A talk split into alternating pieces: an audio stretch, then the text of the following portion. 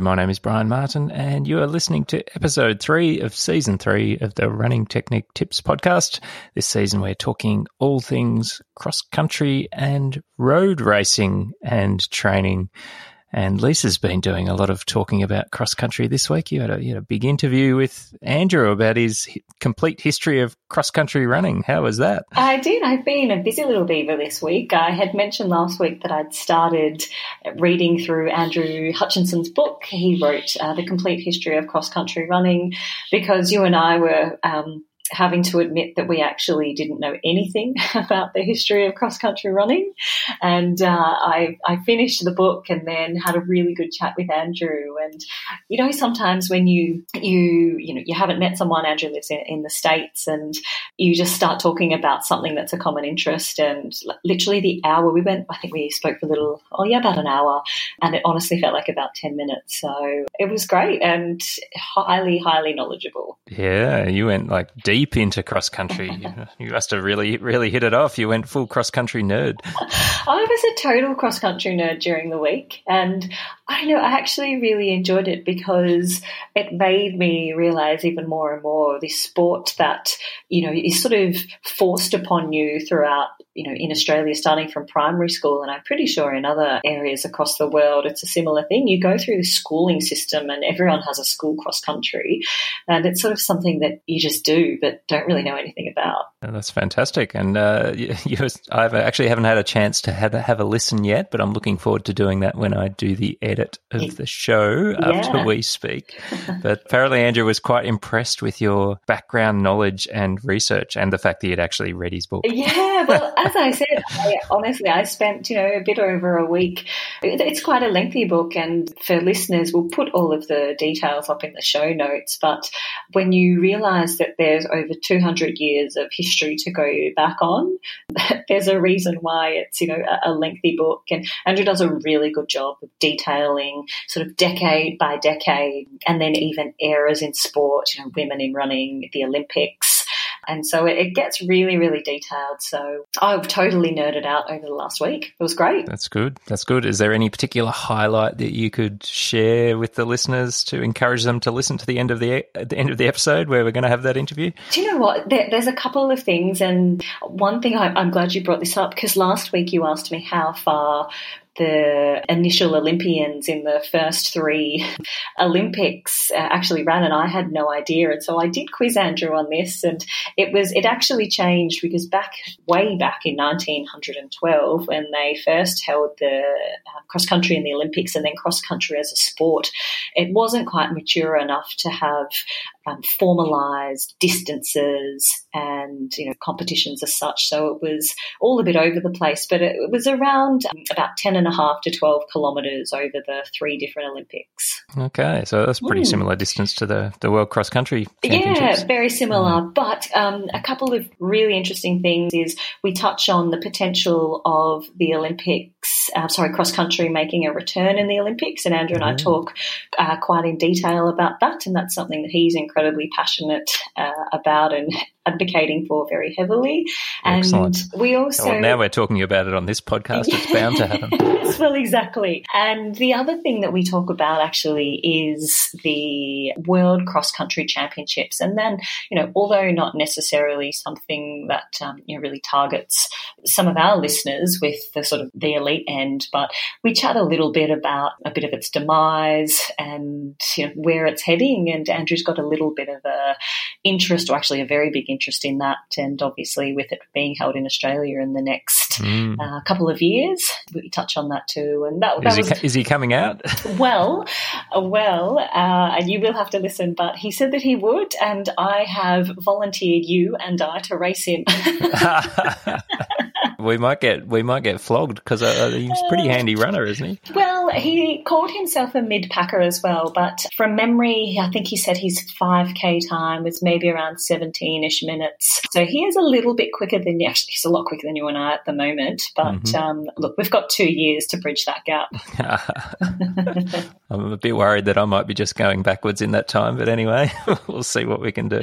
Oh dear! But anyway, it was a really fun chat. Worth a listen if you're you know a cross country advocate or even someone who's just curious as to really how a sport evolved that's still in existence, you know, over 200 years later. Fantastic. Well, do you want to tell me about what you've been doing over the last week? Yeah, I will. And I'm actually here in Melbourne. And isn't it funny that, you know, we were no more than 10 kilometres away from each other, but just our schedules didn't enable us to physically catch up face to face. So, yeah, we were, we were poles apart. I don't think there was any chance we were going to catch up. Yeah, it's just one of those things. So, down here in Australia, we had Easter and then Anzac Day. And so that sort of culminated this giant sort of 10 days of holidays. Uh, I think they were coining it three for 10. You take three days of annual leave and you get 10 days off. So I cashed in the special deal of three for 10 and uh, found myself here in, in Melbourne. And I'd said last week that I, I, wanted to take this time of not working and really think about my um, half marathon plan heading into Gold Coast. So I sat down and I'll talk about that in a minute. I'll, I'll just tell you what I've been doing this week. It's been it's been odd this week. So I've still been trying to protect the knee, my runner's knee a little bit, but I'm actually finding that I'm getting a lot of soreness and a lot of issues back in that hip where it originally mm. started to hurt when I initially had my hip surgery uh, about 10 years ago. So I've actually pulled out my all of my old rehab exercises and anyone that's had an injury knows just how mind-numbing rehab exercises are, but the unfortunate thing about them is they just work. and you know, there's nothing exciting about you know, sitting there doing clams and just tiny little lift your leg off the ground. it doesn't look very glamorous or seem like you're doing really much at all, but it's so specific and targets the area. And I've been feeling like that's been helping quite a lot. And I've managed to get out. I actually managed to do 66 Ks this week. I, um, I don't even know where that came from. I, I, I've, you know, those weeks where you don't really feel like you've done a lot, but yeah. You stop and you look back and you think, oh, I actually did okay. So for me, that was one of those weeks, but I'm, I'm really struggling on the consecutive longer runs. And this is yeah. what I want to talk to you when I break apart this half marathon plan, I'm able to get out volume in a day, but I'm really struggling to make it consecutive. So I'm able to do, you know, say like a five or six K warm up, no issues, stretches, maybe a few drills, go and do like a, a 5K um, session, and then I can follow up with maybe a 4K cool down. And I'm not getting into the danger zone. But today I did 12Ks um, consecutively. I actually had to stop a couple of times to stretch out the hip it was just really grumbly. So I'm a bit frustrated by it, but at the same time, the reality is I need to not do these really long runs until it's pretty much 100% fixed and continue with these tedious exercises. Now, now your hip was a bit grumbly today, but didn't you run a 19 minute park run yesterday? yes. so my weight and and and before you um, tell me about that, like how in general do you think you've recovered from from the half, and have you got all of the general soreness out of your legs from know, that? I actually have recovered. Like I'm feeling well. Hmm, actually, good question. I'm going to re- rewind that. This week, I have felt so incredibly tired. But anybody that has a full time job, you know, two kids under five, and you know, attempting to train um, at some sort of level, will realize that the minute that you stop all of that, and it's like that um, they talk about when you go on a holiday, you get sick. Yeah, you're finally stopping. So that was pretty much my week, and I just felt so exhausted, and it was simply just because we'd, we'd, stopped and actually allowed ourselves to have a bit of a rest. So it was a real effort to force myself out to do some of these training sessions. But when I was actually out there, I was feeling amazing. It was actually very effortless. So, from that perspective, I think I've recovered. Like my legs had spring in them. Uh, on Tuesday, I did a 10k pickup run. I was feeling really tired and left it to the last minute and decided to do two laps of Albert Park Lake. And I just I started off really slowly. I was 5:13 pace and worked my way down to 4:10 pace, and just felt like I was gliding along. And then I did a set of 400s on Thursday on Albert Park um, Lake as well. So for those who don't know Albert Park Lake, there's a beautiful running track around the outside, but it's would you say that it's granite? What, what's the surface? Yeah, I think it's granite sand.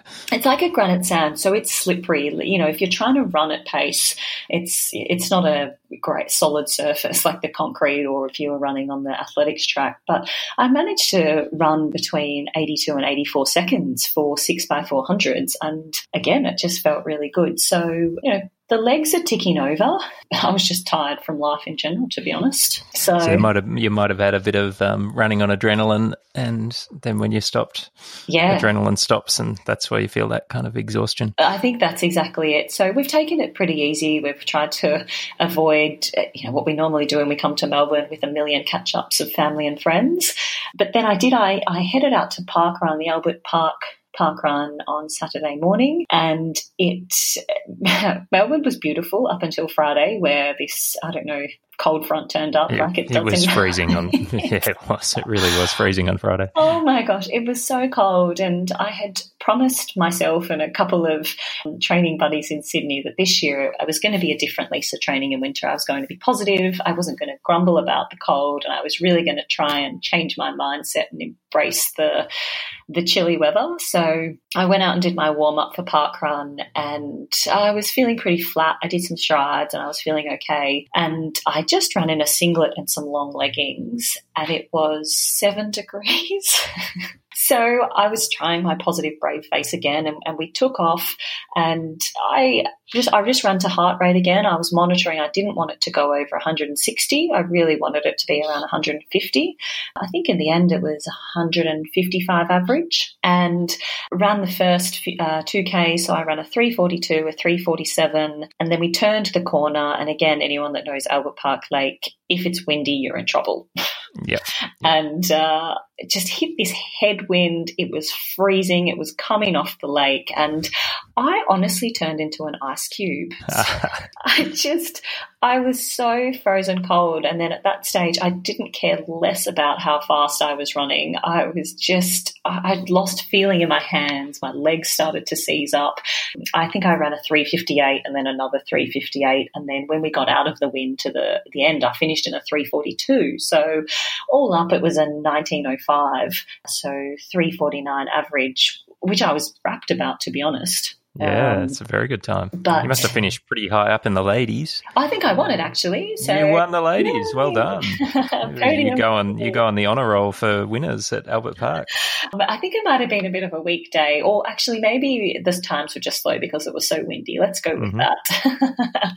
but there was over 500 runners, so I think they had one of their biggest turnouts there. A fantastic park run, actually. Um, I think we've mentioned it before. It's just a beautiful location. Uh, you know as always, the volunteers are amazing and just a really great course. Just one lap, no crazy turns. You do have the wind at times, but it was really fun. And I was just, I was really happy. Um, I think I would have liked to have seen an 18 in front of the time. Well, you probably would have if it hadn't been windy. Uh, well, and that's it. So I th- because I didn't have my splits on, I just had the heart rate, and I saw you know that the average was 155. So I was really pleased about that. And when I sat down and looked at my splits later, and I, I saw that I effectively dropped sort of 10 to 15 seconds in those two kilometres, I thought, well, that's probably where the you know I lost my six seconds to go sub 19. So that's put me in a bit of a positive frame of mind because I finished with heaps of I don't know, I just I felt good. I didn't feel cooked or anything when I finished. So but interesting, hey, like my heart rate doing 349 average versus, you know, two weeks ago Canberra half marathon where within the first 500 meters it was 175. Mm. So I think that, you know, it's another clear message for me and I guess for the listeners as well that, you know, my body has been really tired this week. I've been sleeping a lot and you just really can't escape life stresses sometimes, can you? Definitely can't. So just on on your heart rate, and look, I've forgotten to harass you about this for a while. Like, what what's going on? Because we still haven't got yeah. a clear idea of what's been going on with your heart rate spiking. No, well, it's Where's been uh, so. I have sent off a couple of emails to the cardiologist, and actually haven't heard back. So I'm not really sure what's going on there. And so I actually um, have been maybe maybe he doesn't know, and he doesn't want to admit what that he doesn't know know what's going on? I'm not sure. It's it's very peculiar. So my next thing to do is to call the receptionist to just make sure that I can at least get in touch.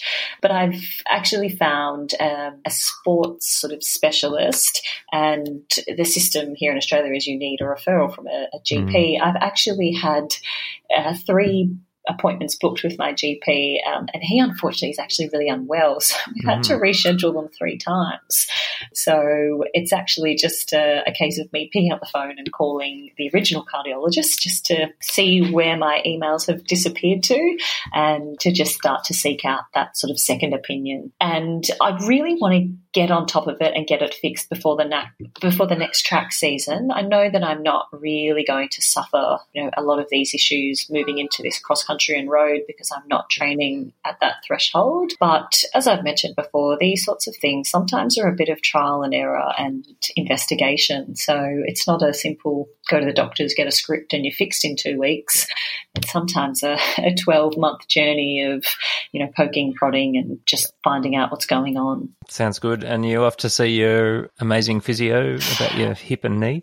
Oh, so I had another, well, I had an appointment. Unfortunately, I didn't realize that we'd be traveling home on the same day as uh, that ah. appointment. So I have to reschedule, which is a bit of a bummer. I actually was meant to see her tomorrow because I do need to find out what's going on with this hip. I don't know if it's locked. Uh, I don't know if I've got some, I don't know what I've got. So I'm, look, I'm, I feel like I'm a bit of a, a wounded warrior where I'm able to get myself sort of, you know, going, but I've got quite a lot of band aids on me. Mm, watch this space. Watch this space. So I've got a 10K coming up this week, and I initially sort of had at the start of the year penned in that I would like to run a 36 something for it. Um, I'm not in that shape. I just, I don't really know what's going on. Like I'm feeling fit, but I just can't seem to pull it all together, if that makes mm. sense. I think your strategy of just running to heart rate might be the way to go for your 10K as well. Seems to have worked well in those couple of 5Ks where you just had your heart rate monitor on. Yeah, well, and look, in fairness, I was pretty happy with my run yesterday and uh, in those sort of windy-ish conditions. So yeah, I we'll, we'll just we'll just see what goes, what happens. But feeling pretty good. So 66 Ks, knees probably about mm, 70% happy, and I'm feeling quite rested. Very good. Mm. Can the same be said for you? Yeah, no, not really, not really. Uh, so as I mentioned, I've um, started a, a new job, and it's not so much the new job actually. There's a fair bit of commuting involved. Yeah. Um, probably about two hours each day a day. So that's proving to be somewhat taxing. Although, as you mentioned, we've had this luxurious period of multiple public holidays through Easter and Anzac Day. So my first two weeks of the job have actually only involved working two days each week. so I've, I've been there for two weeks and only worked four days, which is a little bit odd, but it has actually probably allowed me just to, you know, play around with trying to find the best way to commute and have a, a slightly more gentle introduction into back into the workforce. So yeah, no, I'm feeling okay. And look, the reason I asked you about the half was I found like I think I had about three days off after the half, and then just started jogging again, which meant mm. last week I did about 26 k's. I've only been running easy and and aerobic, but I, I had noticed that yeah, my quads and hamstrings were still a bit banged up from the half, and that's probably only really disappeared today. And mm. yeah, I found last time it took two weeks to get over it completely. And I feel like it's probably taken about two weeks just to get all of that yeah, do you um, know, out of the legs as well. I look, I agree. I sometimes am pretty banged up after the half. I know last year when I did Gold Coast, I was no good for a couple of weeks, but I think this year because my knee went, so I wasn't able to fully give it hundred percent. I guess I was running, you know, quite within myself towards the end. But even as we sort of mentioned last week, seeing that heart rate early and knowing that something wasn't right just running maybe at kind of 75% rather than 100%, I think has really saved me. And obviously hasn't really saved you, but. well, look, it hasn't been, uh, in fairness, it hasn't been bad, but I was just sort of aware of it. And, you know, every easy run I did the next day, it would be slightly less. But um, I'd sort of find about, you know, four or five Ks into runs that I'd just sort of feel a little bit of, little bit of soreness still in the legs. But that has now gone, but I, I, did a good block of training over that Easter break because I, I, had five days. So I did five days of consecutive running, which was nice. Lots of running out in the forest up at the Daylesford High Performance Centre, mm. which has been magnificent. So I had a really nice run out there this morning of about an hour and 15 minutes, maybe. Didn't cover a huge amount of kilometers because of the amount of climbing inv- involved in the, the loops that I'm doing through the forest at the moment. So, sort of like the first seven or eight Ks are basically all uphill. Yes, um, I've run that hill. Yeah, you are not lying. no, it's it's uh, it's pretty taxing, which basically means that, yeah, you're putting in a reasonable amount of effort to run six minute kilometer pace or even slightly slower than that. And, you know, I, th- I think that's actually good because it's probably fairly easy on the body in a way. Um, but you've got to run still fairly strongly to get up the hills. So it's a, it's a pretty good workout. Yeah. Enjoyed the rolling hills, enjoyed seeing the wallabies and the kangaroos and hearing the birds and smelling the earth and the eucalyptus. So it's, it's, re- it's been a quite a soothing antidote to uh, being back back in the uh, in the workforce and doing all of this commuting and being surrounded by people and being squashed on trams and trains and whatnot. Oh gosh, so, heaven help Brian when he does five days in a row. oh, I know. Yeah, I'm not sure what I'm going to be like at the end of next week. But anyway, look, I, look, I have been sort of reevaluating my running goals a little bit for this season because of the new job and the yeah. commuting. So I think it was only sensible that I kind of just reflect on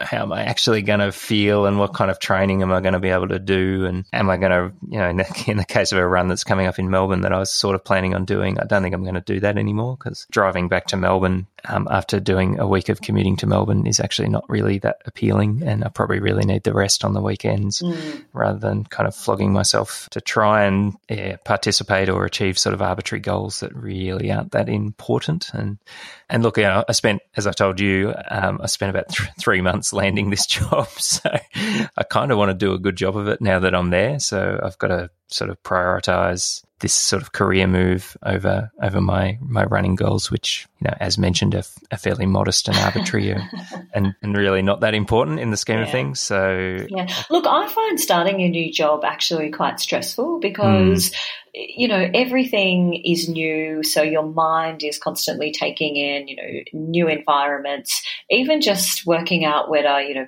go to, go to the bathroom or where to get your lunch from. You, are having to relearn all those sorts of things. So I think, um, don't underestimate just how stressful and exhausting that is. No, look, I'm not. And yeah, there's a, there's pretty much a, a, high cognitive load in everything doing everything you do as as mentioned so yeah even things like new computer new operating system yeah. that you yeah. haven't used before or you've got to there's just slightly different ways of doing things um, new new software packages that you haven't used before so mm. yeah all of that adds a little bit of extra uh, energy that you need to burn to learn all of that plus do what you're being paid to do when you're there so so yeah I'll probably run it's going to be I'm, I'm still planning on doing lots of cross country races, but I'll probably focus on the ones that are easier to get to and maybe do more of the local ones over the next few weeks rather than I'll probably do some of the ones in Melbourne, but not all of them. And, and look, luckily there is for the Athletics Victoria season, there is uh, there's a run coming up the start of July, which is in fairly close to here. So that's probably only like a, a half hour drive, which is going to be good. And there's also the lap of Lake Wendouree coming up as part of the local Ballarat Regional Athletic Centre, the BRAC races. So that's mm. all the mm. Ballarat clubs competing against each other. That's a so very well known and popular race, though. I think it's got an honour roll of the who's who's of Australian distance running. It, it, does, yes. And uh, yeah, some pretty crazy times recorded by a number of luminaries in the sport. So yeah, there'd be some good races for me to do local as well as hopefully get to the odd one up in Melbourne. So yeah, a little bit of reevaluation of goals. That's a long way of saying this week I managed to get 40, 42 Ks out. I did 26 last week and yeah, we'll see what this next week of five days of work and commuting will be able to yield. I actually just ordered myself a head torch because I feel like I'm going to be getting out for a couple of fairly early runs in the morning. So uh, new head torch. Got a few head torches, but I thought I'd better get myself a nice new one with a nice bright light. And can I actually um, talk about that for a second? Yep. So I'm not a fan of the head torch, but mm-hmm. I just I don't even know the brand of this light that I use. It is amazing. I look like what's that superhero with a flashlight in their chest? I think it's Iron Man. Iron Man. so I look like Iron Man because you put this contraption on and you have this flashlight that sort of sits at your sternum, and then there's um, a red one that sort of flashes at the back. But it is amazing because the way that it straps onto your body, it doesn't move. I find those head torches kind of bob up and down, and the light makes me get a bit dizzy. And this one is amazing. I'll, I'll, try and find what brand it is and maybe post yeah. it up on our socials. It e- has email me a link to that. That sounds yeah, good. Revolutionary. So one of the girls who's like a, a mad avid hiker in the group um, got us onto them. I've never looked back. I've had it for two years now. I'd never have mm. a head mm. torch again. Actually. All right. Okay. Mm. Well, I wish you'd told me that before I ordered my head torch. maybe there's a return policy, but um, if you want to be like Iron Man, uh, get yep. this get this chest one. I'll send you the details. yeah, I'd like to be like Iron Man. That'd be cool. Might make me run faster. Oh, I feel fast when I have it on. Not sure if I run yeah, fast. But. very good, very good. And other stuff I've been doing is basically just been trying to get into the gym, which I've managed to do a couple of times over the last week. And look at the moment with how I'm feeling, I just they've been kind of more like maintenancey kind of gym sessions. So yeah. not pushing too hard, not trying to break any lifting records, just sort of going through the motions to let the body recover. Once you've kind of got to a level, it's a lot easier to maintain it. So I'll be definitely trying to keep up my gym through this next period of slightly busier work. Yeah, um, look, one that's one thing I've let go this week, traveling, and look, I'm just going to say that I was way too lazy to go and source out a gym. There's probably about ten within, you know, a stone throw from me.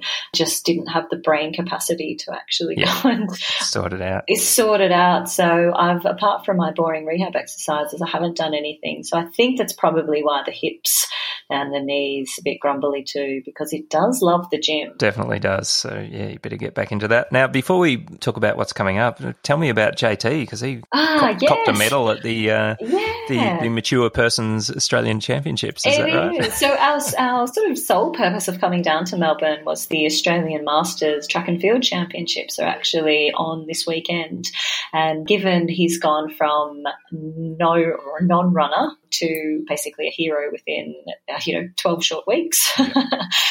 a bunch of actually members from our club were coming down here, but it, it was a bit bittersweet actually. It uh, the, the, conditions were really tough. Um, it's really cold. It's very very windy, and he did manage to get a bronze medal in the 1500 meters, but it was actually the slowest time he's ever run, 433.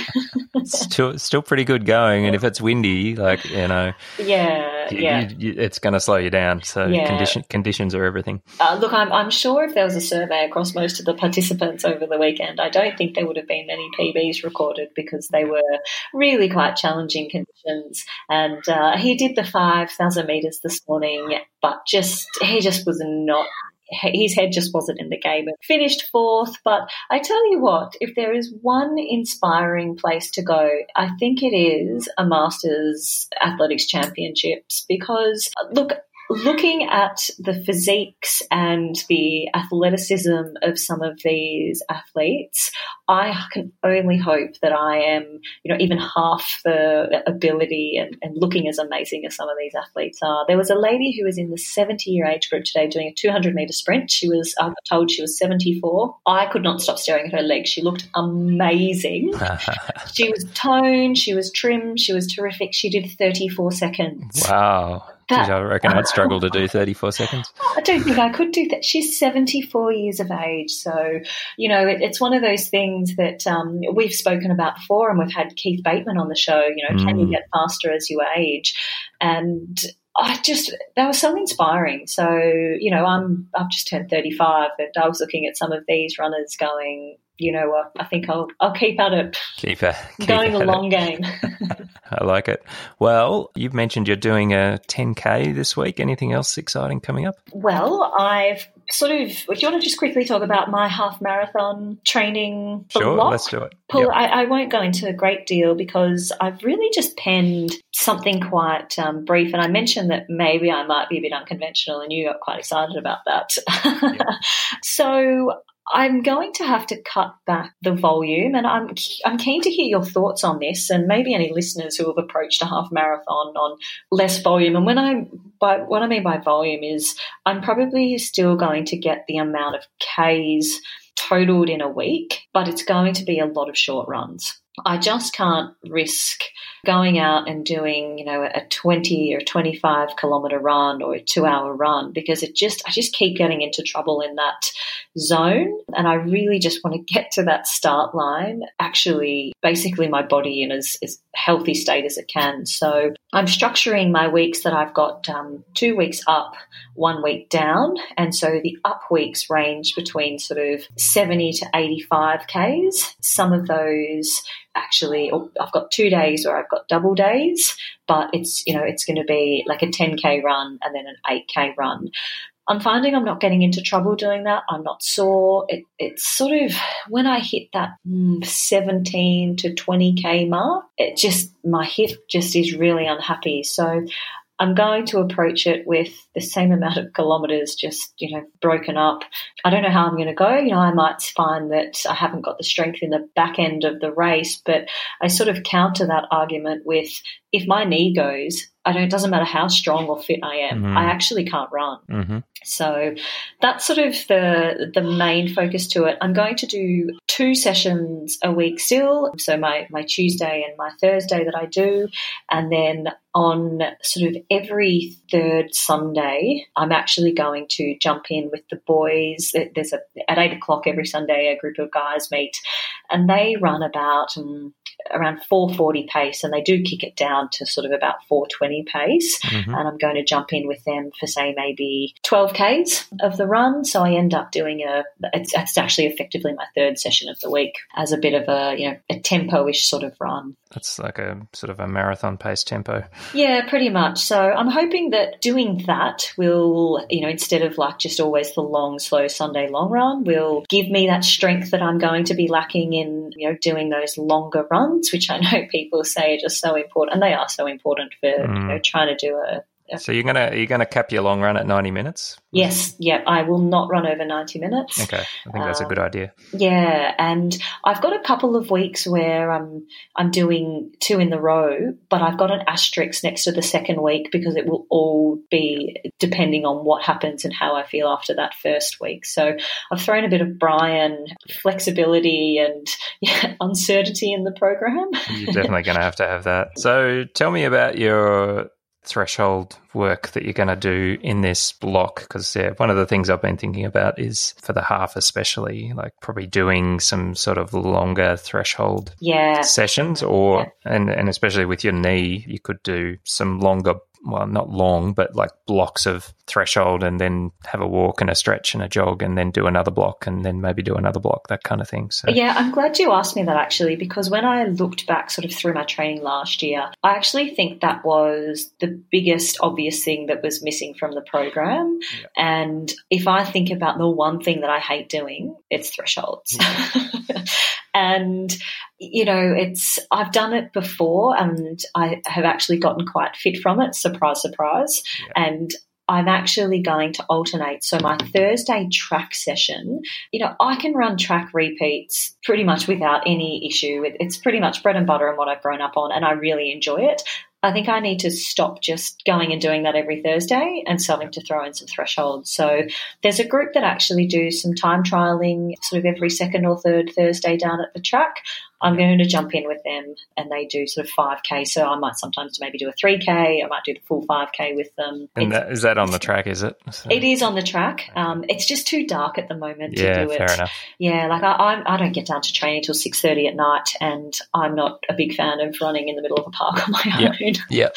in yep. the night time. So Fair enough. Yeah, so I'm a bit restricted by the daylight. So every sort of second or third week, I, I might throw that mm. in because it's a gaping hole in my program. That could be the thing that gives you that bit of extra fitness to be able to run a bit faster. And uh, yeah, ITB seem to be yeah, it's almost like the the slower you go, the worse it gets. So Oh, if you can if you can stay Yeah. stay up into that sort of four minute k pace or lower through your half, um, you might actually be moving a little bit better. Your biomechanics might be better, and that might help your hip and knee a little bit. Yeah, it's interesting. I'm, I'm curious to hear, you know, how some of the listeners who suffer from this, how they feel. But I agree with you. So the 5K that I did on Saturday at the park run, not a single issue. You wouldn't even know that I, I've had an issue. I don't feel it at all. But, you know, the minute I move into that sort of slower, ploddy type of movement, it just, it's obviously just the, the pattern that I'm running in that it, something's not firing or is not working properly. So, yeah, look, the club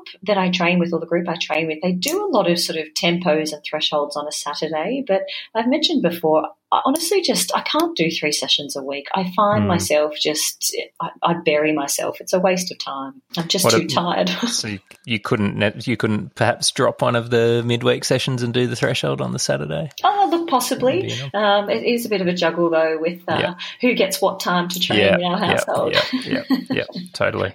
But I have thought about that too. But I'm going to try this on the Thursday because I sort of get a bit of a time slot on Thursday to go to training. Jump in with this other group that is doing the time trials, and I can maybe jump off the back of you know. There's usually a few guys going around in 20 minutes or just under. Yeah, yeah, Um, perfect.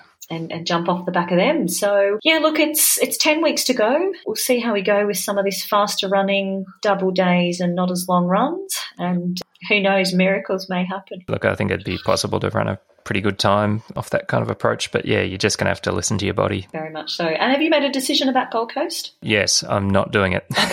not doing anything there. Okay, good chat. Yeah. yeah, that's an easy decision. It's just, yeah, I got too much going on and that's too far to go for something that I won't be well prepared for. So um, Mm. I think it's better for me to just stick local and just try and enjoy my running. So yeah, for the for the week coming up, I'm, I've just got to try and get a few runs out during the week. So we'll see how I go with that. If I can get two or three runs out during the week, that'll be good. And then I'll be Mr. Weekend Warrior, Yeah. bang, banging out some miles next weekend. Well, I'm a little bit nervous in thinking about our chat next week. You'll be five days after commuting and full time work. What what type of Brian will we get next week? We'll, we'll see. It could be a therapy session. Nah, it's all good. Well, like I reckon we should get out of here because we both want to go and watch some London Marathon action, which is about to start streaming. I think. Yeah, and I've got dumplings to go and devour. So um, Very good. London Marathon and dumplings. It sounds like the perfect Sunday afternoon for me. It does. All right. You have been listening to the Running Technique Tips podcast with Brian Martin and Lisa Biffin. Catch you next week.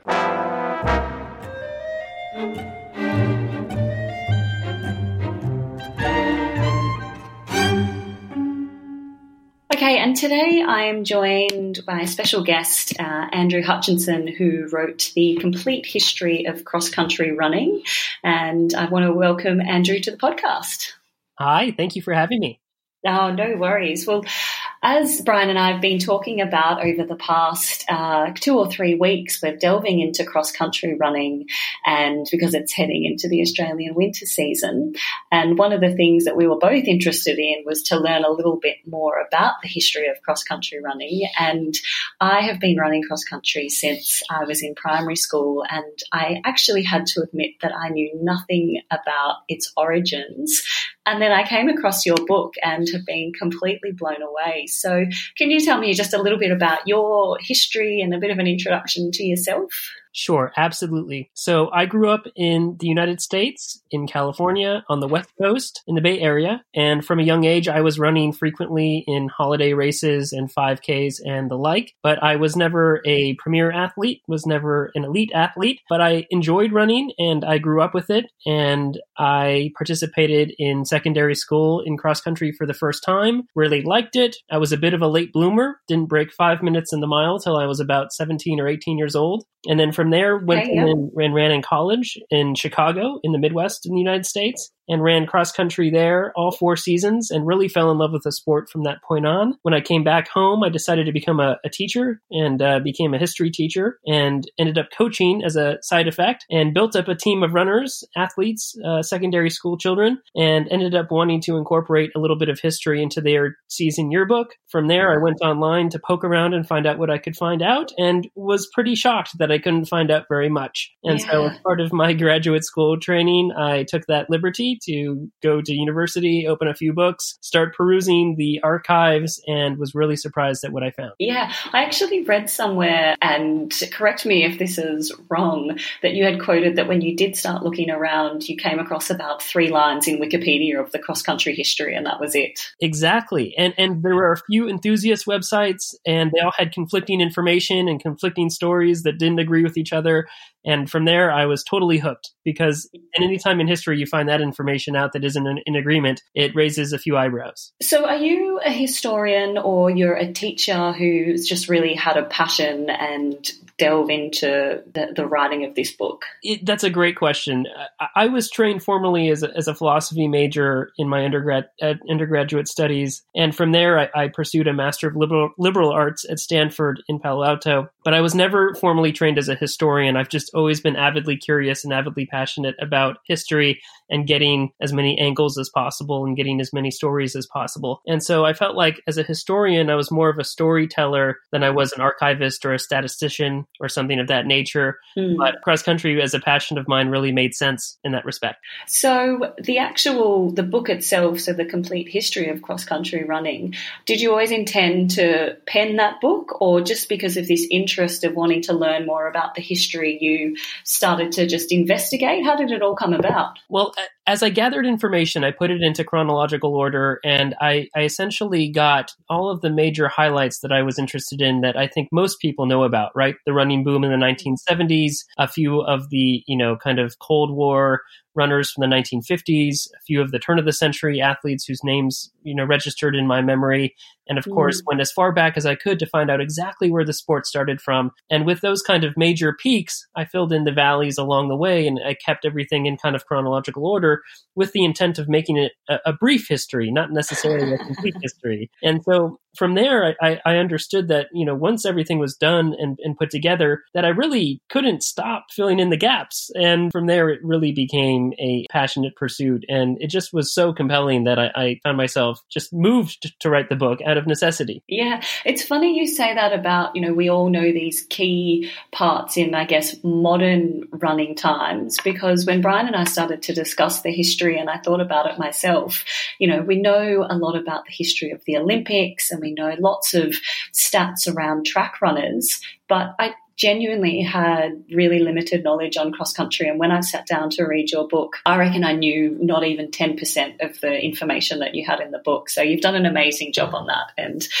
I want to delve into that now and really the origins and, and where it began and you know if you can take us back right to the beginning. Sure. So so what's what's fascinating about the story of cross country running as a sport was that it originated almost exactly 200 years ago. And the very mm. first record of what became cross country running appeared in schoolboy journals that were kept in academies across England at the turn of the century in the early 1800s. And 1819 is generally seen as being the very first record of any sort of formal paper chase, what they considered mm-hmm. to be the forebearer of cross country running. They called this sport hare and hounds, and it involved chasing through the woods at breakneck speeds, leaving a trail of shredded paper so that other schoolboys could follow the trail, get lost on purpose, and eventually find themselves deep in the woods when the paper ran out. And once the paper ran out, they oh, all yeah. sprinted back to the schoolhouse and they timed the entire event. And sometimes prizes were given for the first finishers. And this entire event was basically born out of imitation. And so at the turn of the turn of the century, back about 100 years prior, horse steeplechases, chases on horseback with hounds,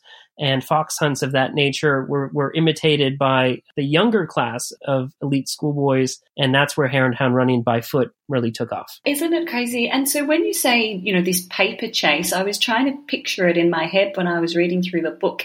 And was it literally just, you know, like pieces of A4 paper torn into shreds and they just left them randomly throughout the woods? Yes, I mean, it really was kind of like that. In fact, there's evidence that at some stage a very reputable paper chase took place when they shredded up a copy of the Latin primer textbook of a notoriously grouchy school administrator who cracked down on paper chasing. And so, in retaliation, they, they shredded his textbook up into tiny little pieces of paper. And there's little bits and pieces of history that come about because of the transient nature of shredded paper on a pathway, which is to say, the very first record of a formal championship conducted by club teams about a generation or two later after the first event was recorded involved a paper chase in the rain and it, it was essentially washed out the very first recorded cross country championship was not run and not scored formally because no one could find the actual path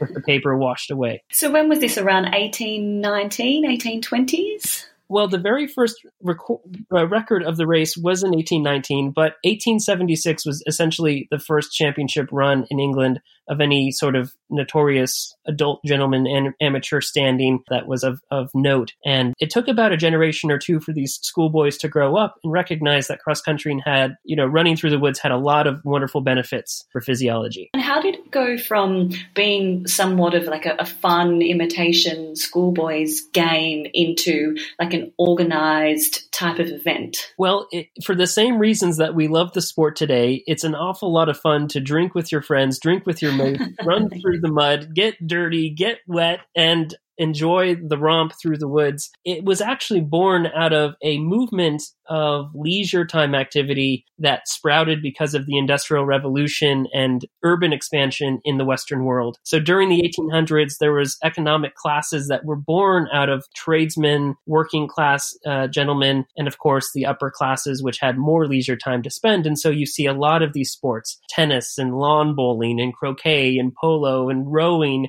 sprout yeah. out of this movement and cross country was a byproduct of that mm-hmm. in the mm. rowing season in the off season these you know uh, fully grown schoolboys uh, brought back the game to stay in shape in the winter months and it became a thing of its own and so was it mainly uh, like the upper class and the elite that played or did cross country running in the beginning it was effectively a sport that was started by the gentlemen amateur elites, those who had kind of a reputation and the money and the leisure time to spend on it, but it really took hold quickly and remained popular in schools and academies and universities in the Western world. And uh, due to kind of the the nature of expansion from the British Empire, really landed in such places as America and Canada and Australia and New Zealand around the same time at the turn of the 20th century. And I must admit, I didn't, I didn't, had absolutely no idea that, you know, I guess around the 1880s, 1890s, that it did come to Australia. And I think when you read about something that's pretty much in your backyard, you, you know, you get a bit excited about it. And I must admit, seeing that, you know, in the 1880s, it came to New South Wales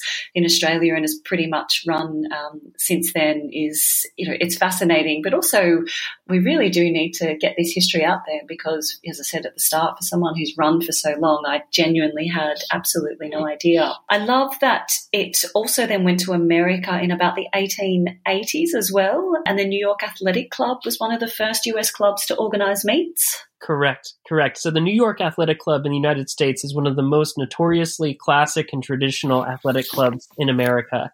Mm. And they mm. really took hold in the 1880s as kind of a beacon of sorts for gentlemen to organize and run track and field and, and cross country meets. And uh, at the time, uh, they started a bit of controversy when they decided to be kind of the forebearers of the sport and put their name on the inaugural individual cross country championship in America. But a few things came about because of that. And it's an interesting little side note to the story of cross country running as a whole. Yeah, it, it still just blows my mind that it goes back so far. But one of the things that I really like about your book is that you do break it down literally every 10 years. And it's as though every 10 years it was evolving and something new and was expanding. And then I guess, you know, coming into the 1890s, and that's when the Olympic movement starts to kick off. And um, you know, in your book, you mentioned that the paper chasing is declining and it's starting to become more formalized racing and formalized distance and competitions. Can you elaborate on that a bit more? Yeah, absolutely. So, what kind of sprouted a love of cross country running was, of course, like I mentioned, all the great things that we take for granted today the running through the woods and, you know, being with your teammates and running in groups and things like that. But around the turn of the century, the Olympic movement and formal organization in all respects of running and kind of standardization of all the events that we take for granted today, including the marathon, including the 10K, including, you know, 5Ks on the track and things of that nature, even the steeplechase, which is kind of an oddity on the track. All of these things developed at the same time. And cross country needed rules and formal regulations to, to govern the sport. And the forebearers of the Olympic movement brought in cross country running into the 19 teens. The 1912 Olympic Games in, in Stockholm were the mm. first offering of the sport. And it was really a fascinating introduction to what at the time was kind of just the beginning stages of what we see today as the, the modern Olympic Games. I want to talk about the Olympics actually for a little bit. And last week, actually, on the podcast, I had done, you know, I was starting to read your book, and I mentioned to Brian that that uh, cross country was in the Olympics back in sort of the early initial stages. And again, something that I didn't know. So, can you just give us a little bit of a, a background onto when it was in the Olympics and the distances and, and what actually eventuated? Absolutely. So at the turn of the century, England was really the the first uh, official country to embrace the sport as they had introduced it, and they attempted to organize international competition, but really it didn't take off in any sort of international fashion until well into the 1900s, well into the 20th century. And so at the turn of the century, when this was all starting, England felt that they were the best and the brightest at running, and they were to a certain degree. They tried to do some competitions with France, with Ireland and Scotland and Wales included. And it really wasn't such a performance of cross country running as it was kind of the early stages of, of developing the sport. And so when they brought it into the Olympics, it was the English that had introduced it, but it was the international community that benefited. And what ended up mm. happening was at the very first running of this event, it wasn't the English that prospered. It was the Swedish and Finnish teams, you know, out of Finland and Sweden and the Nordic nations that really debuted their prowess. And it, it was the flying Finns that made a statement on the course. And of course, they were the first benefactors of racing it as an individual sport, but also as a team event where teams scored their top three runners instead of what we see today as the top four or top five or top six. And mm. so it was a really interesting side note. And of course, once it was in and out of the Olympics, it was only in three editions. But once it was out again, it took a while before other inter- international countries were invited back to the, the World Championships. And so in the initial Olympics, so 1912 in Stockholm, which first had the cross country. Do you know how far it was that they actually raced? Brian asked me that last week, and I didn't know. well, at the time, like I said, it was just beginning to become standardized, and so there wasn't mm. this expectation of oh, it has to be ten thousand meters, you know, ten kilometers, and we'll measure it to the to the yard it really was, I think, 14 and a half kilometers of running outside of the stadium. And it was kind of like, you know, come as you go with uh, these rolling hillsides and kind of brush running and, and roadside running. And, and it, it wasn't formally on a cross country course. And so were they still trying to add in, you know, the elements of water jumps and jumping over hedges? Did they still include that um, in the in those Olympics? Or was it just, oh, well, there's the stadium, run around, you know, 12 or 14 kilometers and, and come back in? It was very much rough and tumble, and the European tradition of cross country has always been to include as many hazards as possible, and for that reason is seen as kind of the forebearer of the uh, obstacle course movement that we see today, the Tough Mudder movement, and things like that. Yeah. And in the Olympics, it was really kind of dangerous. And for the first iteration in 1912, and again in 1920 and 1924, there's great footage and photographs of Paavo Nurmi scaling brick walls and running through ditches and hedges, and it was very much kind of off road running, very, very extreme. And uh, there, there's a great story to be told about the 1924 Olympic cross country event as well. Yeah, well, let's tell it because that was the last time that we've seen cross country in the Olympics in Paris, 1924. Yes, and we're coming up on the 100th year anniversary of the 24 Games, which is kind of exciting because they're back in Paris in 2024. And so in 1924, they raced, of course, the third edition of the cross country event. It was the final one on the athletics calendar. And Paavo Nurmi had been racking up medals left and right along the way, and he was by far probably the fittest distance runner to appear at the Summer Games that year.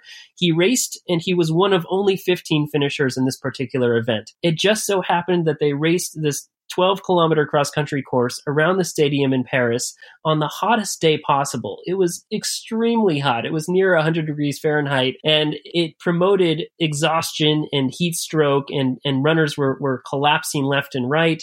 Uh, there were reports of three dead, which is just oh insane God. to me to imagine that runners would just die while running cross country, but very exciting. And of course, Nurmi's response to everyone collapsing was to say they they trained poorly. But uh, the footage from that event is is kind of funny to watch because you know you have runners who are breathing noxious fumes of a nearby factory, and of course running into the wall on their entrance back into the Olympic Stadium to finish, and crawling across the finish line, and things that we you know really is compelling footage, but promptly brought cross country back into the conversation as something extremely dangerous and taxing on the body and needed to be removed from the Olympics from that point forward. So, unfortunately, the most extreme and exciting edition of cross country running in the Olympics promoted its demise. And so, it was that the the rationale for excluding it? Did they think that it was too tough or too inhumane to actually continue with? That was a popular decision at the time, and of course, uh, women in, in running and distance running were also uh, kind of a caveat note of, of the same period, which is to say everyone was very concerned about the effects of distance running on the body. And so mm. uh, they banned uh, any distance longer than 200 meters for women to run. And it was just quite the unscientific judgments of the time that brought about all this consultation. It was probably well before, you know, a lot of information on nutrition and hydration because, you know, the Commonwealth Games, which I, I know that America doesn't compete in, was held in Australia last year and they did the marathon and I think it got up to nearly 30 degrees degrees. I'm not sure what that is in Fahrenheit. And, you know, there was a similar, I'm not sure if you've seen the footage, similar footage of the gentleman who was leading it, Callum Hawkins, who uh, collapsed only a couple of kilometres from the finish line because of the heat. But I think, you know, today we're a lot more well versed in how to compete in, in hot conditions. Yes, absolutely. And, and Callum is quite the cross country runner himself. Yeah. And uh, it, it, wasn't so much a, a bad judgment at the time as it was just simply kind of a, a typical typical understanding of, of danger involved in, in, what they were trying to promote with the Olympics. But for that reason, it was never brought back. And so what's interesting is there is is a current discussion of getting cross country back into the Olympic Games, but this is a discussion that's been taking place for 100 years that most people don't know about. I actually um, did listen to you on, I think it was the Hour of History podcast, and you touched on the potential of cross country making a comeback in the 2024 Olympics in Paris. Is that correct? Yes, yes. There's an ongoing movement with the people who are really involved in the promotion of the sport. It, there is a formal association, the IAAF, which governs cross country running among other track and field and marathon pursuits. And the members of those federations across the world that are part of the IAAF really want to see cross country back into the Olympic Games. Mm. But it's an incredibly difficult promotion because the Council of the International Olympic Committee that makes those decisions has a lot on its plate, obviously getting ready for those games, and other sports need consideration as well. So cross country is in the debate, but we're trying hard to get it to move forward. And is this something that you're involved in? You're part of this um, discussion? Well, I am very passionate about the sport, and so I'm in, in communication with a lot of those federation members. And of course, we're all on the right side at the moment to get this sport back into the Olympics, but it takes time, and so it's been an ongoing process. I, I don't want to say that I'm. Mm, well, look, I'm certainly all for the cross country in the Olympics. I mean, they've got surfing coming up in Tokyo. Right. Uh, which you know if surfing can be in there. Surely cross country can be. Right right. And so i want to say that i'm a, I'm a powerful grass grassroots mover and shaker but I, am in no way uh, holding the baton here.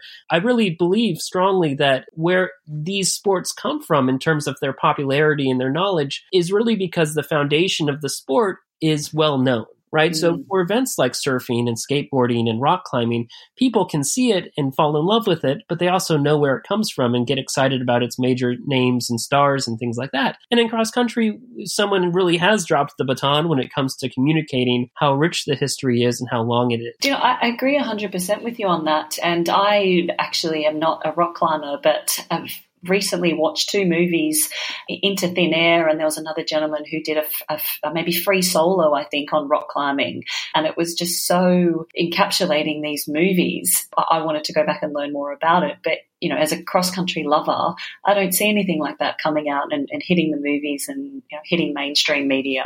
Right. And, and then that's where the movement came from on my end to say, you know what, I might as well write the book. Yeah. Um, prior, prior to doing the history book, actually, I, I had, just for the benefit of sharing with the general public, put together a few montages uh, called the Cross Country Running Anthology. That was kind of the preview to the story of cross country for me because it involved gathering a lot of these epic finishes and starts and races and compiling them into this slideshow of sorts that I put on YouTube. And this was going back all the way to 2012. And so all of this, all of this momentum that I generated, I felt like needed to be put to good use. And so hopefully, hopefully cross country running will return to the Olympics. And uh, there's a lot of good conversations happening on that front. Oh, look, I hope it does. And um, you'll have to give me the links for those and we can pop them up on our socials and in the show notes as well so people can have a look. We can spread the love for cross country around the world. Yes, yes, and, and and, for all those runners who are out there, really, it, all it takes is just to lace up your shoes and go for it. And so, mm. I'm really passionate about that, and and I love the kinds of conversations you guys have been having on your show. That's actually one of the things and the reasons why I love running too is just the absolute simplicity of it, and I think that's probably one of the reasons why you see movements like parkrun, which I know over the world is literally going from strength to strength, and because it's as simple as you can do it anywhere, anytime, any place over the world. And, you know, it's actually very accessible to countries that aren't as, as well off as some of Western um, cultures. So it breaks down a lot of barriers. Absolutely. And, and, you know, cross country is kind of the great cousin of the park run. And I love seeing crowds come out and try it for the first time and really fall in love with it because there is a lot to love about it. There really is. But just back on um, some of the history. So I, when I was reading through your book, I was actually quite surprised to see that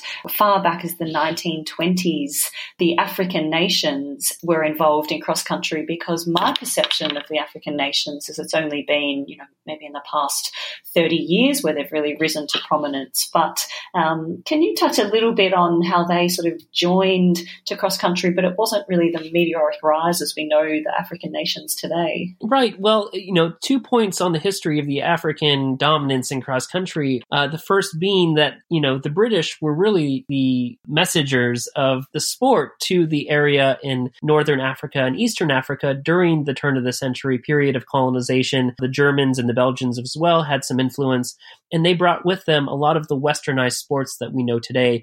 Games like uh, soccer, football, and tennis, and of course, cross country running and track and field, which they could informally practice with colonial association, but introduced the African nations to this movement and really had them fall in love with it. And so what we see today, kind of the benefit of this, the second part of things, is that Africa has a wonderful history of kind of agrarian nomadic cultivation of the land and close association with the land that has been a generational aspect of their culture that they maximize to great benefit because track and field has been in their culture for more than 100 years and has been celebrated for more than 100 years as an official outlet and barometer of, of social influence. And so all the great athletes in East Africa, in Kenya and Ethiopia and Uganda and on and on have frequently been distance runners who have made some sort of notorious claim on the track or the roads and sometimes in cross country, to great acclaim and great fame and fortune. And so, whereas in the West we have football players and, mm. and baseball stars and basketball stars, uh, in East Africa they're almost all runners. And so, yeah, it's celebrated there, really is. Yeah, and I think it probably goes back to that point that you don't you don't even need shoes. So you know, for some of the African countries where there isn't a lot of spare money to go around on the on the latest you know Nike four percenters, they uh, can simply just go out you know at the front door and, and run through some of the um, amazing landscapes that they have over there. Yes, and and, and uh, you know it was almost by accident that they became so good because without great access to other forms of media or technology or or high society, they were really promoted to run in, or, in order to survive. And their association, their community of runners is what keeps them at the top because mm. the conversation is well east africa isn't very wintry or muddy or foresty if you really think about it but the kenyan highlands are a wonderful example of just needing long stretches of dirt road at altitude to really foster a love of nature and become good at cross country, especially if you're doing it in groups. Mm, and, and I think that's such a good point when you've got, you know, not just a nation, but an entire continent that is focused predominantly on one sport. You know, it's inevitable that you're going to have the best of the best. Absolutely, and and really, it was through the 20s and 30s that it was introduced. The uh, the Second World War made quite an impact in the world at large as to who could participate in sports and what the climate was in terms of who was participating. But out of the post-war movement in the 1950s and 60s, we get our first kind of sign of international stardom from the East African countries of Kenya and Ethiopia as their athletes participate in Western games like the Commonwealth Games, uh, like the Summer Olympic Games, and of course in universities across the world, and especially in the United States for the first time. And speaking of the universities, so in Australia, we actually see quite a lot of the NCAA events, and especially the cross country. And I find this quite an interesting one because I've actually never gone over and, and run in America in the college system, but the depth that it looks like and that cross country culture looks absolutely phenomenal. And it goes back to around the 1930s, you mentioned in the book. Yes. And so the sporting culture of the United States is kind of a paradigm of American culture on the whole, which is fascinated and obsessed with the latest and greatest and mm. and uh, you spend 30 seconds with an American and you can tell immediately just you know kind of the, the showmanship apparent in, in, all that we we do everything has to be the biggest or the fastest or the best. It's just a byproduct of american society and has been for a long time. But what's fascinating about the sporting culture in the university system is that they built on this idea that at any cost necessary they should be winning championships and that extends all the way through cross country teams and from the beginning stages, international recruitment was a big issue, and Australia benefited greatly from this.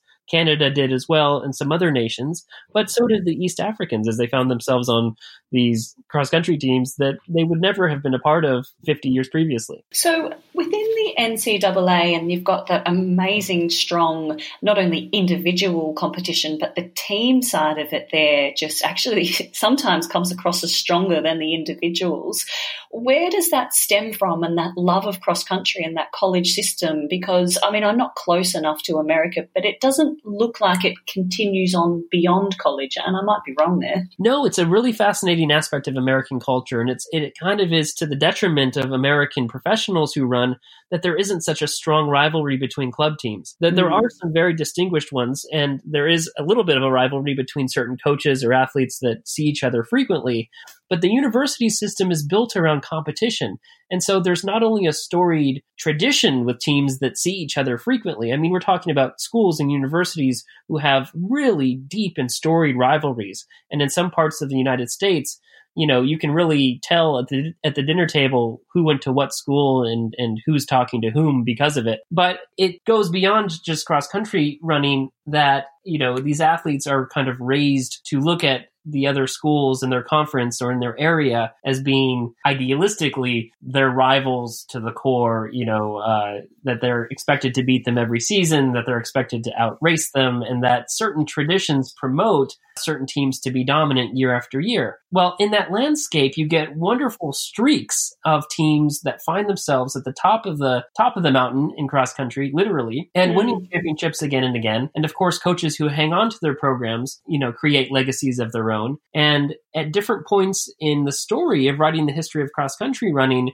it was really apparent that the coach and the culture of the team was what set, separated the, the great from the good. And it really wasn't a factor of anything special beyond those two factors. I will actually just ask you you mentioned that you went to Stanford University. Did you participate in the cross country program whilst you were there? So I entered Stanford as a graduate student. And so I had used all my eligibility for college running at that point, but I was still connected to the culture at Stanford. And it was a wonderful experience to be associated with the team with such a close proximity because Stanford was kind of an Ivy League program on the West Coast that had a long tradition of its own. And so it, it made sense to be studying these stories and these histories and these traditions in the same confines as a place that still had a storied tradition and was going on right outside my window. So Mm. I never participated on their team, and they have a really good program. But it was great to have that exposure, and they post some phenomenal meets, including a cross country invitational and a few track and field invitationals that are just really standout events. And so, once um, you finish college in America and you, you've come out of that system,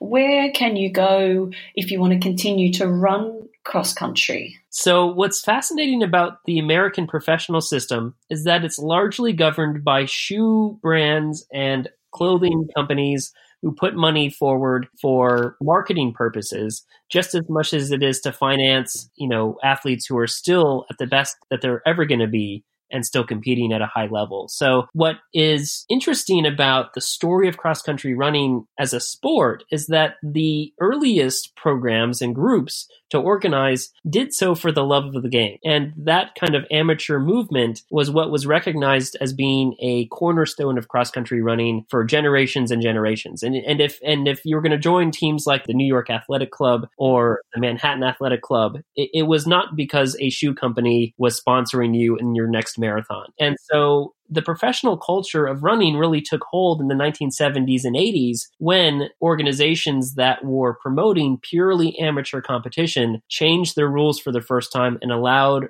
athletes to make money as professional runners. Mm-hmm. And for much of the story of cross country running, which to that point had been about 150 years, it really was a story of people who did it because they loved it. It mm-hmm. really wasn't a story of people looking to make any sort of money at all about competing, including prize winnings, which were completely off the table. And so today in America, if you want to compete on a professional running club, then you have to outperform your peers to a great extent. It really is the top one and 2% of athletes who go on to run professionally and actually earn a paycheck. Mm, Now, yeah. there are a lot Makes of athletes tough. Yes, there are a lot of athletes today who do organize with community groups and in their local cross country clubs and running clubs to, to continue running for the sake of the sport. Some are more uh, productive and, and competitive than others. However, the climate for running professionally is changing, and this has really taken hold in the last 10 years, which is to say,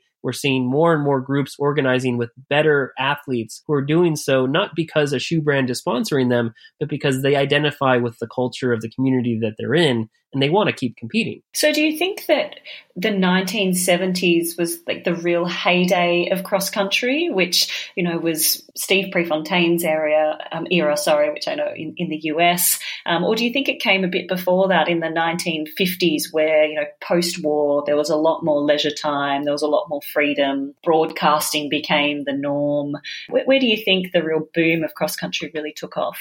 I think there's a sweet spot when you think about the the running movement as a whole that goes beyond just cross country, but also in marathon running and track and field, and e- even in trail running and kind of pure out- outliers of the sport as well. And that really took place in the late 1970s and early 1980s. Now, the reason for that was because the sport was just about moving to a professional status in a lot of those areas road running had really taken off and become a more culturally acceptable movement for fitness. And there was just a plethora of wonderful international stars from all over the world who are on the same stage at the same time. Now, the 1950s and 60s and 70s had wonderful characters, and it really built the momentum for what happened in the late 70s and early 80s. But there's a sweet spot of just after Steve Prefontaine's appearance that we see basically every nation represented across the world at the same time in a competitive fashion that was just it, it, was a wonderful experience to learn about and to talk to athletes about who still you know quite remember what that experience was like yeah, that's quite true, isn't it? I mean, here locally in Australia, that the 1980s was very, um, very much dominated by Robert De Castella, who had great battles with, um, you know, a lot of the Africans, you know, a, a, lot of the US, and as you mentioned, there was, you know, it wasn't just one nation dominating at, you know, world titles, Olympics, etc. It was, it, there was always a, handful of people from different countries that could actually come out on top. Exactly, and so the, the competitive nature nature of the sport was at its peak, I believe, towards the 19 end of the 1970s and early 1980s. And there was a considerable drop off that happened in the mid 1980s and 1990s, which was really to the detriment of the sport because it became kind of a different convergence of sorts that detracted from the popularity of the sport and really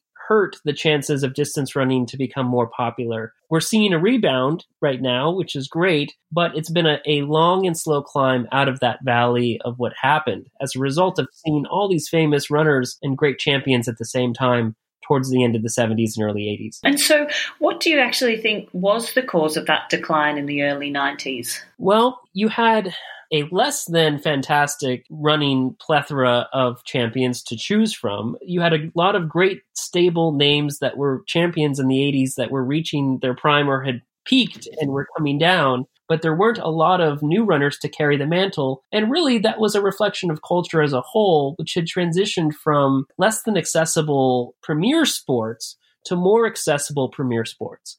And what I mean by that is to say in the 1960s and 70s, if you were a distance runner, it was popular because it was just accepted that if you didn't play football or didn't play baseball, you were pretty much running the entire time outside of those activities. But uh, popular sports became more politicized and celebrated and more accessible through the 1980s. And by the 1990s, the, the culture of distance running wasn't as dramatic or as powerful as it had been, and there were less people participating in distance running than before. I guess it was possibly around the time when a lot of professionalism of other sports started to kick in.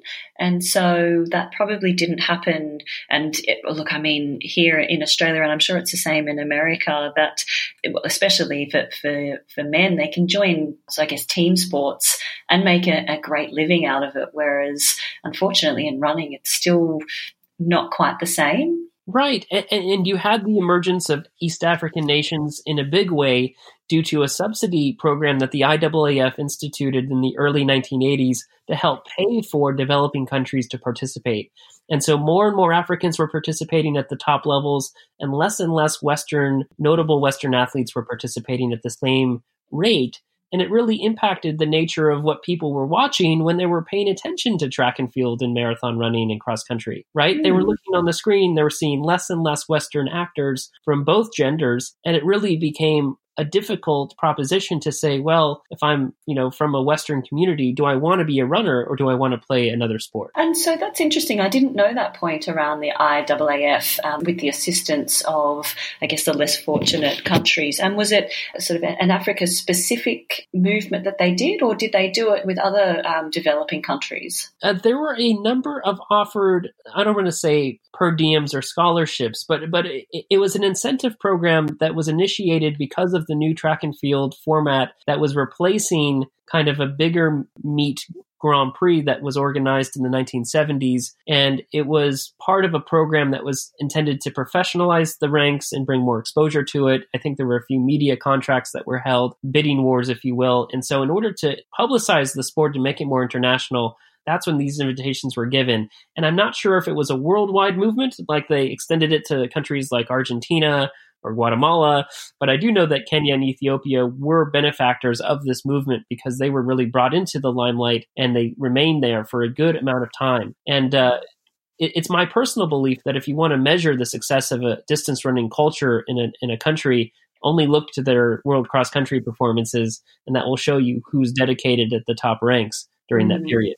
Mm. Yeah, I mean, look, it's it's quite true that maybe that '90s and then into two, the 2000s, there was maybe a bit of an underlying current of well you know the africans are just going to dominate so you know maybe why bother? But it seems like and, and i'm not sure whether or not this is me being gender bias here but the you know the women sort of stood up and said the bar's been raised so let's try and compete against them. And you know certainly the american women um, you know emma coburn shalane flanagan they're right up at the top. Um, they're up there competing with the Africans. Right. And, and it's a wonderful dichotomy of the sport because what's fascinating about cross country specifically is that of all the distance running events, it was a very outdated and antiquated understanding of the game, quote unquote, of cross country mm. that enabled women to benefit the most from competition. And today we look back and we criticize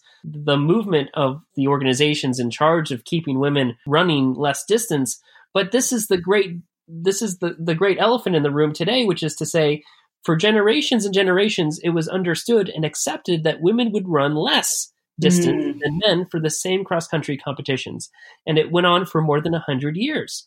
Now, France was really the first country to, to make an egalitarian effort to include women in cross country running. And there's a wonderful tradition in France of getting women to participate in male driven sports. But in cross country running specifically, it was understood that women would, would run less than men, and it was expected that they would just compete under those circumstances until something changed.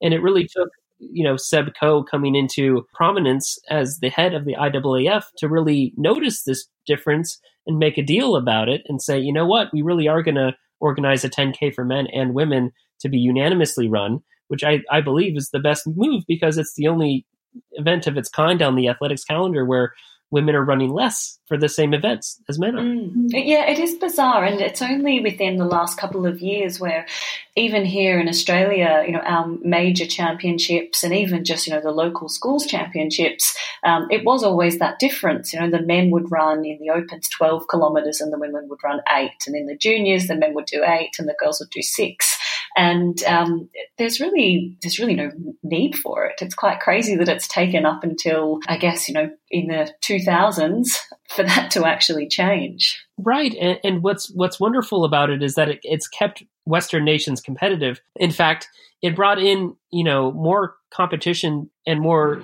conversation about the competition than before because prior to this it was just understood that well do i want to be a middle distance runner do i like running the mile if I run cross country, is it going to benefit me? And more and more women were joining cross country teams and speaking out because it was benefiting them and they were so competitive. And Paula Radcliffe was one of the great names in the early 2000s. Mm to yeah. challenge the Ethiopians.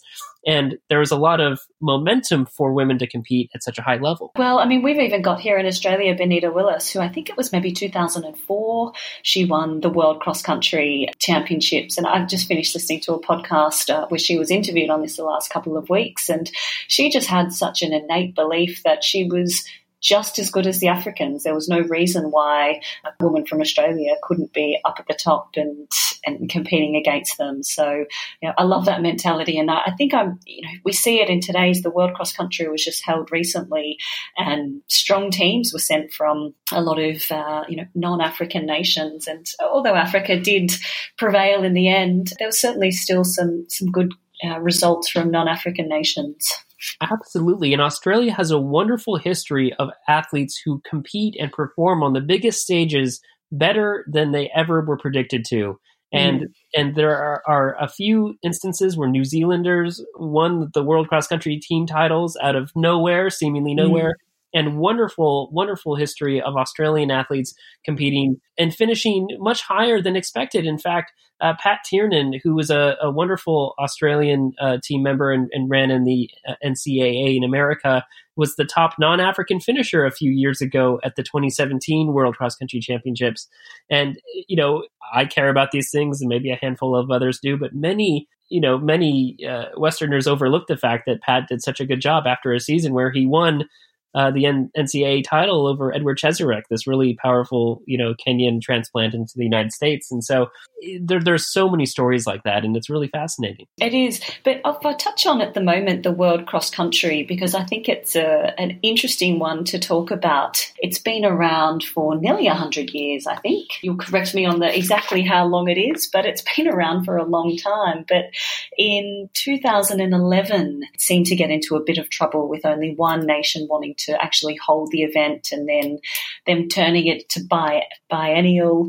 Where do you see like the place for World Cross? The forebearer of World Cross Country was essentially the English movement to organize the sport and for a good chunk of time, about 30 years actually, it really was a five nation competition between uh, England, France, Belgium and, the surrounding Great British countries on, on occasion, you know, Scotland, Ireland, and Wales. It wasn't until the 1930s that they brought in some other outliers, and it was an invitation only through the 1940s, 50s, and 60s where countries like Italy, Portugal, the United States, Canada made an appearance. In the 1970s, the IAAF organized the sport formally, and that invited everyone who was in the rotation in the athletics calendar to become members participate and obviously host the competition. In the early 2000s, we see a big problem with countries that wanted to host it because to do so is a very expensive endeavor.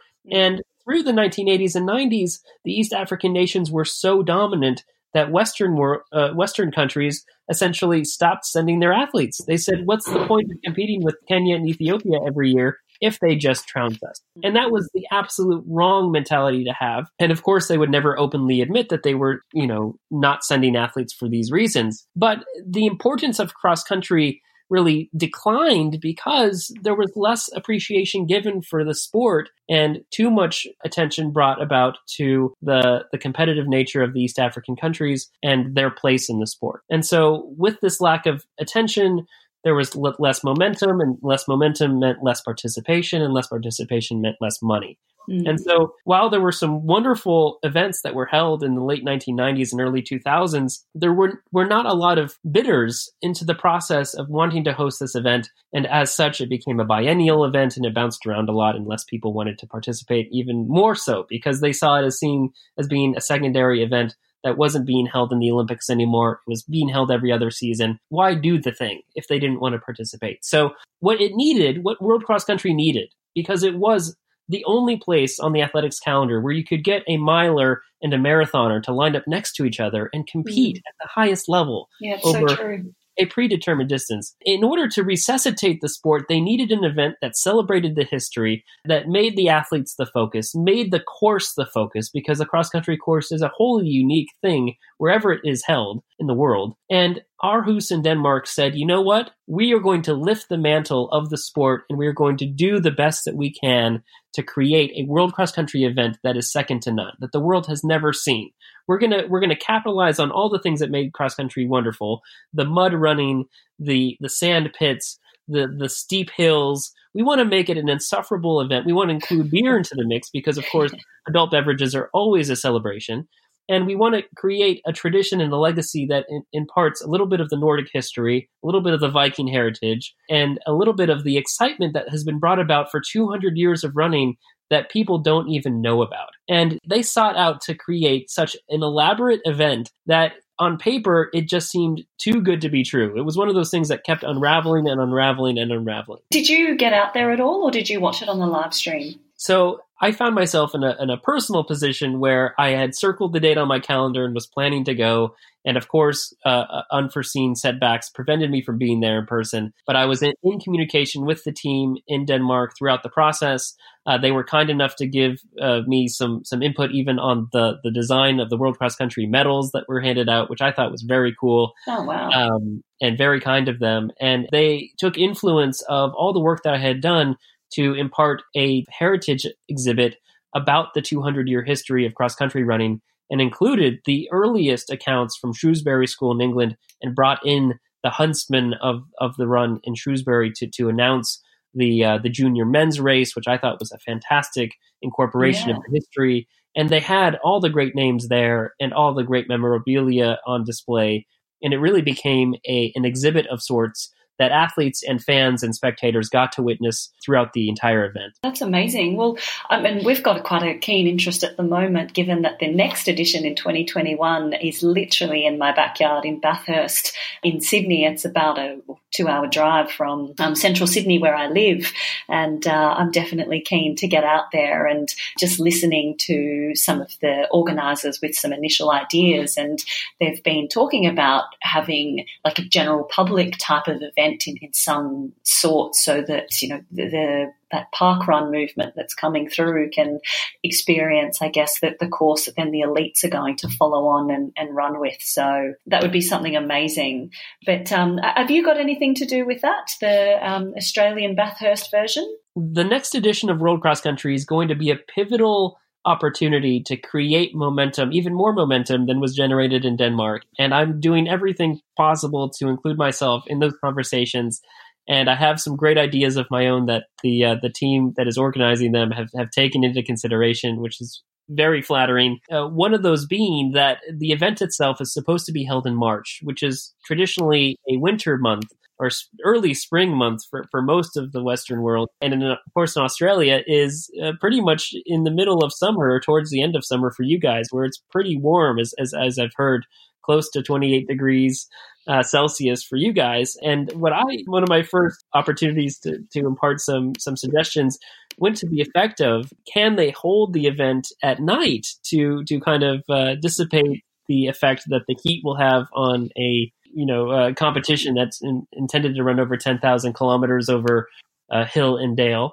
So what ends up happening to the event and, and how they end up uh, hosting it will be a wonderful marker of the status of the sport in two years, but uh, it might provide a few opportunities to do things in sport that have never been done before. And so, one of the opportunities for competition might be to host the event in the evening hours uh, to kind of help mitigate the effect of the heat and the summer weather that is present in the southern hemisphere at that time of year uh, because the event of cross country is traditionally supposed to be in the winter months and of course in australia in march it's going to be quite warm however it has never been held at night before and it, it, it will never have an opportunity to be held in an environment like this, you know, consistently. And so why not take advantage of the opportunity and make, you know, make it the most exciting event possible?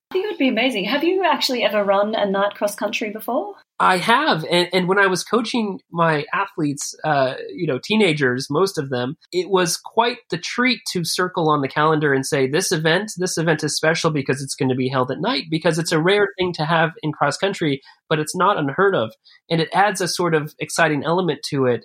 Because it's so rare and and it's special that way. I've only ever done one at night, and I must admit I loved it. So um, I think it would be, as you say, something special and something very rare. Well, and I think it makes for good watching. It's kind of an exciting event because there's moments in a race at night that just you know everything's uh, glorified under the lights. I think so. I agree. So where do you think cross country is heading because, you know, from my standpoint, you've got this amazing movement of mid packers who, who's you described yourself as, and that's what Brian and I are, and, you know, general public who'd like to participate in, you know, fun runs are booming, park runs are booming, um, even, you know, NCAA events and our local school cross countries are, you know, heavily participated in.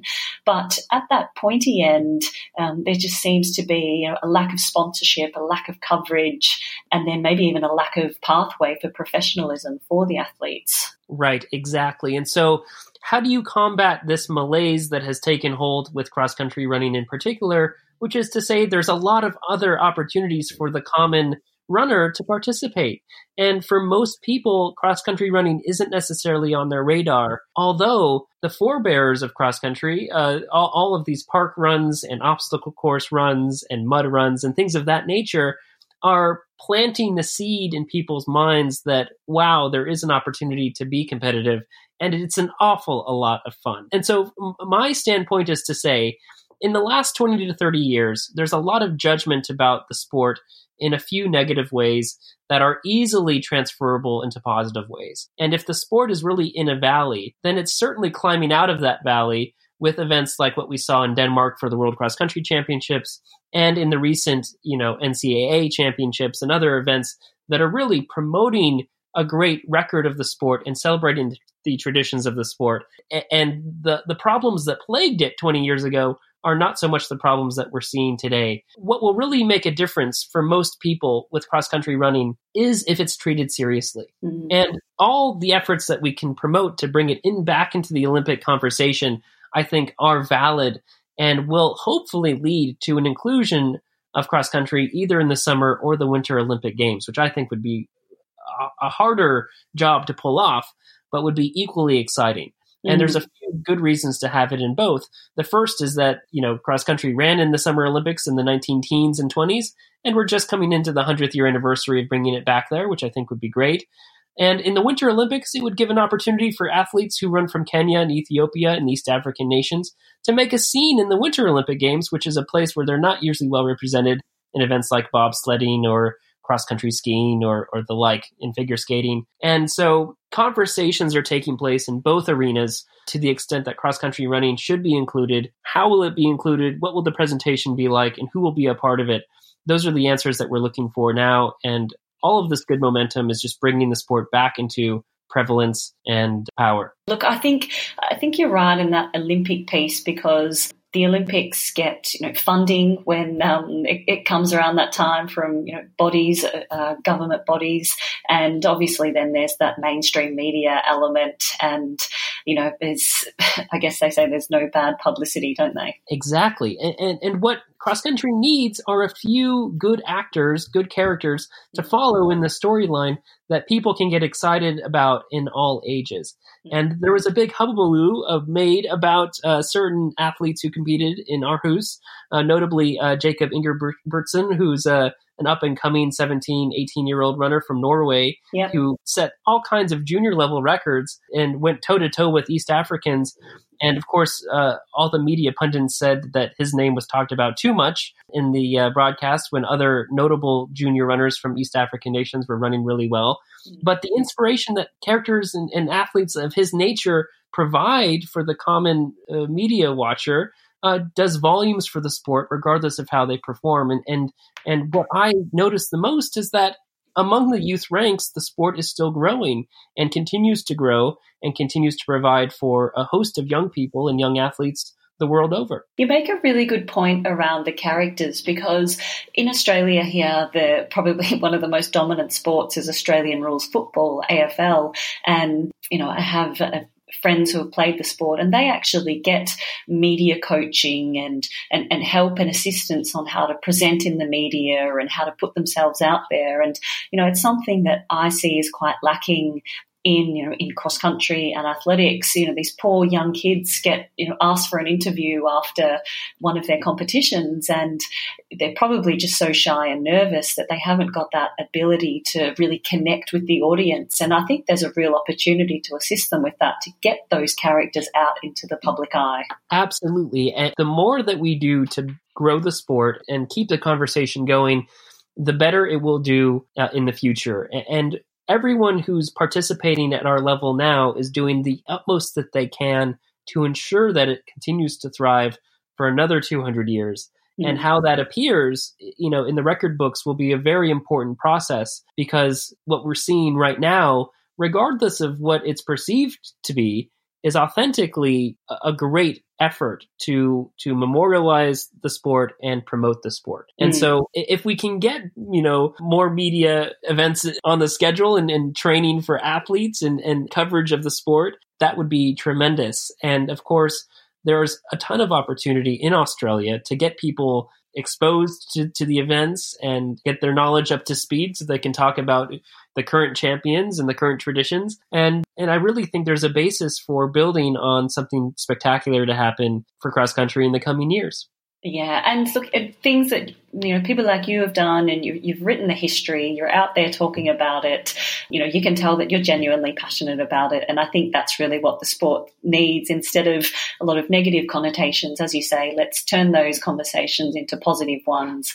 Get out there into the mainstream media and public, and really promote what is actually a very you know healthy, encouraging, and um, a sport that can be participated by all you know all classes, all levels. Um, so I think it's very inclusive. Absolutely, and and it's it's my pleasure to bring attention to this because I think it's the first step in a process of education and knowledge building for most people who you know like yourself and like everyone who I've encountered so far to say, "Wow, this is really remarkable stuff. Why didn't I learn about it in primary school? They should be teaching a course on it." I agree, yes. um, but also the understanding that it's going to take more than just a single person and in the history of the sport to make it great. And the community effort that it promoted and continues to promote is just fantastic. And the organizations that are in Australia and elsewhere that are doing everything to to bring attention to the new events. You know, the World Championship in 2021 is going to be amazing. I can't wait. I've circled it again. I'm coming out there. I don't care what happens in two years. I'll be on a plane to Sydney, and it's going to be it's going to be glorious. Oh, good. Well, maybe we can, if they put in the the race for the mid packers, maybe you and I and Brian can battle it out across the course and see who comes up trumps. I would love that. I would love it, and it would be my pleasure to come out and, and meet you guys. And I really appreciate uh, the opportunity to talk about cross country today. Oh, no worries. Well, where can people reach you? Where can they buy the book? Give it, give the listeners some info so that they can go out and learn more about cross country. Sure, absolutely. The uh, the book is called The Complete History of Cross Country Running. You can find it on Amazon. Uh, you can find it on most wholesale book dealers online. I run the website therealxc.com, and you can find me on Twitter and Instagram under the same handle, the Real XC, the Real Cross Country find me on Facebook and just reach out. Uh, the more people that talk about the sport, mid packers like us, will continue to dominate and eventually we'll catch those Africans at the top. Exactly. Perfect. Well, I'll link all of those up into the show notes so people can find you and reach out to you. And thank you so much for joining me. I've taken up enough of your time, but I honestly could keep talking about this all day. Well, I really appreciate it. Me too. And we'll have another opportunity, I'm sure, in the future to to rekindle the conversation and bring it back on the advance notice of Australia hosting the 2021 World Cross Country Championships. Thanks very much, Andrew.